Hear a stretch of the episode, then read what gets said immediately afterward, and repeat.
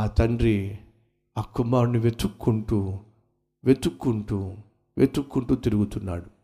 ఒకరోజు రైల్వే స్టేషన్లో ఒక కుర్రవాడు వచ్చిన రైలు ఆగితే అడుక్కుంటున్నాడు, దిగిన వాళ్లను అడుక్కుంటున్నాడు, రైలు కోసం ఎదురు చూసే వాళ్ళని అడుక్కుంటున్నాడు. అయ్యా, భోంచేసి వారం అయింది, ఒక రూపాయి ఇస్తారా, రూపాయి ఇస్తారా. మాసిపోయిన గడ్డం, బక్క చిక్కిపోయిన శరీరం, ఒక రూపాయి ఇస్తారా, ఒక రూపాయి ఇస్తారా అడుక్కుంటూ అడుక్కుంటూ ఉంటే అక్కడ ఒక ముసలాయన కూర్చున్నాడు. ఆ ముసలాయన దగ్గరికి వెళ్ళి, భోంచేసి వారం అయింది, ఆకలితో అలమటించిపోతున్నాను, ఒక రూపాయి ఇస్తారా అడుగుతున్న సమయంలో అక్కడ కూర్చున్న ముసలాయన నెమ్మదిగా చూశాడు. ఎదురుగుండా ఉన్న వ్యక్తిని గుర్తించలేకపోయాడు, కానీ ఆ స్వరాన్ని మాత్రం గుర్తించాడు.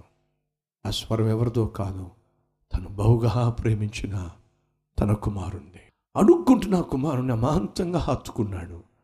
ఆ కుర్రవాడికి ఏం అర్థం కాల, ఎందుకంటే ఎదురుగుండా ఉన్నటువంటి తండ్రి గడ్డం కూడా పెరిగిపోయింది, జుట్టు పెరిగిపోయింది, మాసిపోయిన గడ్డం, మాసిపోయిన జుట్టు.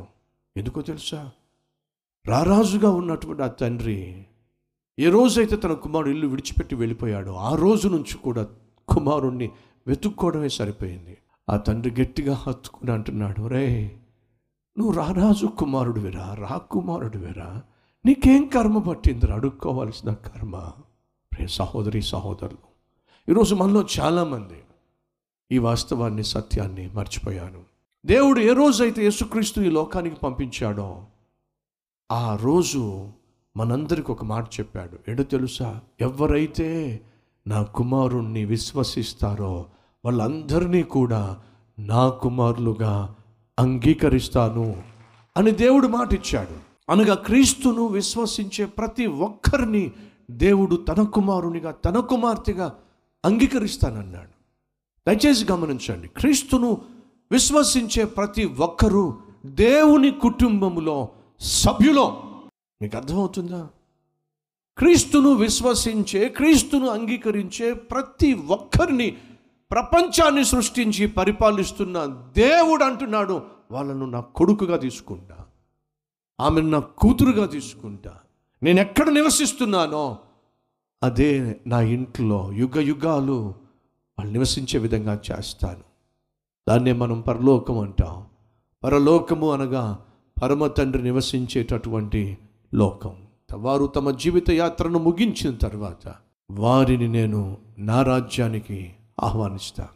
బైబిల్ సెలవిస్తుంది, ధనవంతుడు లాజరు, ఈ స్టోరీ మీకు తెలుసు. లాజరు పేదవాడే, పస్తులున్నవాడే, కానీ ఒకరోజు మరణించాడు. సమాధి చేసే దిక్కు కూడా లేదు, ఎందుకంటే సమాధి చేయబడినట్టుగా రాయబడలేదు. కానీ వినండి ఫ్రెండ్స్, లాజరు చనిపోయినప్పుడు పరలోకము నుండి దేవుని దూతలు దిగువచ్చి లాజర్ను ఎస్కార్ట్తో ఎస్కార్ట్తో పరలోకానికి లేక పరదేశుకు తీసుకెళ్ళిపోయారు. భూమి మీద పేదవాడే, కానీ ప్రభువును కలిగి జీవించినవాడు. నువ్వు మరణించినప్పుడు పరలోకం నుంచి దేవుని దూతలు దిగివచ్చి నిన్ను పరలోకానికి తీసుకువెళ్ళడం, పరలోకం అంతా నువ్వు నీ రాకడ కొరకు లైన్లో నిలబడి నిన్ను ఆహ్వానించటం ఊహించగలవా నా ప్రియ సహోదరి, నా ప్రియ సహోదరుడా?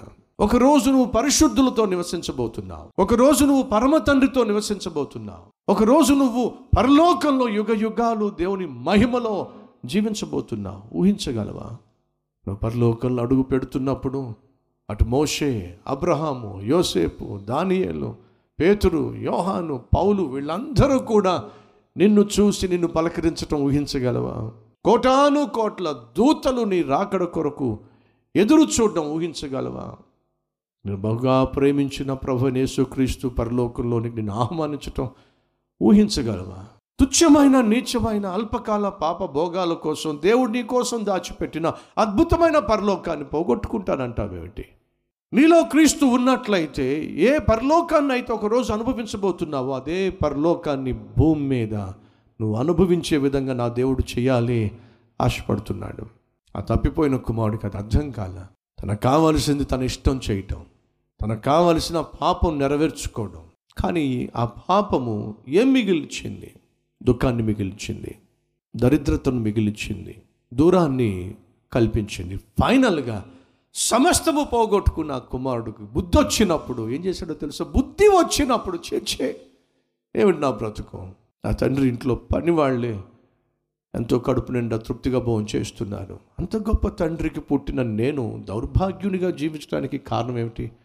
నేను తీసుకున్న నిర్ణయాలు, నేను ఏర్పరచుకున్న పాపిష్టి స్నేహాలు, నేను కలిగి ఉన్నటువంటి అపవిత్రమైన అలవాట్లు నన్ను ఈరోజు దౌర్భాగ్యుణ్ణి చేసినాయి, దరిద్రుణ్ణి చేసినాయి.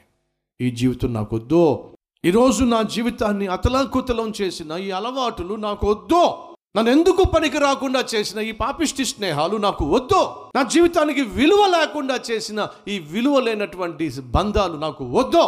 ఈ రోజైతే తన పాపిష్టి జీవితానికి ఫుల్ స్టాప్ పెట్టాడో తన తండ్రి ఇంటికి వచ్చేసాడు. ఏనో ఏ రోజైతే తండ్రి ఇంటికి వచ్చేసాడో ఆ తండ్రి ఏం చేశాడో తెలుసా అండి? ఆ కుమారుడు పోగొట్టుకున్న సమస్తాన్ని తిరిగి మరలా ఇచ్చేశాడు. నేను ప్రకటిస్తున్న నా ప్రభు అయిన యేసుక్రీస్తు నువ్వు పోగొట్టుకున్న సమస్తాన్ని తిరిగి నీకు ఇవ్వాలి అని సంవత్సరాలు సంవత్సరాలుగా ఎదురు చూస్తూ ఉన్నాడు. ప్రియ సహోదరి సహోదరుడా, తిరిగి వచ్చేస్తే బాగుంటుంది. నీకోసం తండ్రి ఎదురు చూస్తున్నాడు.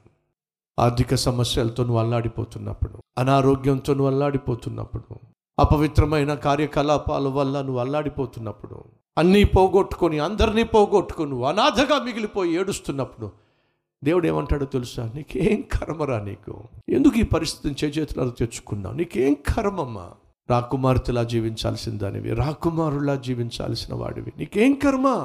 సరే, గతం గత, నీ జీవితాన్ని, నీ పాత జీవితాన్ని, నీ రోత జీవితాన్ని విడిచిపెట్టేసాయి.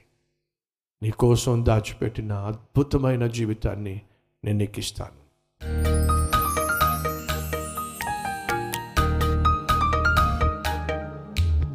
మహాపరిశుద్ధుడు అయిన ప్రేమ కలిగిన తండ్రి, తప్పిపోయిన కుమారుడు చిన్నవాడు, కానీ ఆ తప్పిపోయిన కుమారుడు తిరిగి వచ్చేసాడు. తప్పిపోయిన చిన్న కుమారుడు వల్ల ఎవరైనా ఇప్పటి వరకు ఇష్టానుసారంగా జీవించి నాయనా నీ క్షమాపణ కోరుతూ ఇంటికి వచ్చి నాయనా నీ కుమారునిగా ఉండడానికి యోగ్యుని కాదు, కనీసం పనివాడిగానైనా నన్ను చేర్చుకో అనే దీనత్వంతో ప్రార్థన చేస్తున్నట్లయితే అంగీకరించమని ఈరోజు క్షమాపణ కోరుతున్నారు. క్షమించమని, కనికరించమని యేసు నామం పేరట వేడుకుంటున్నాం తండ్రి. Amen.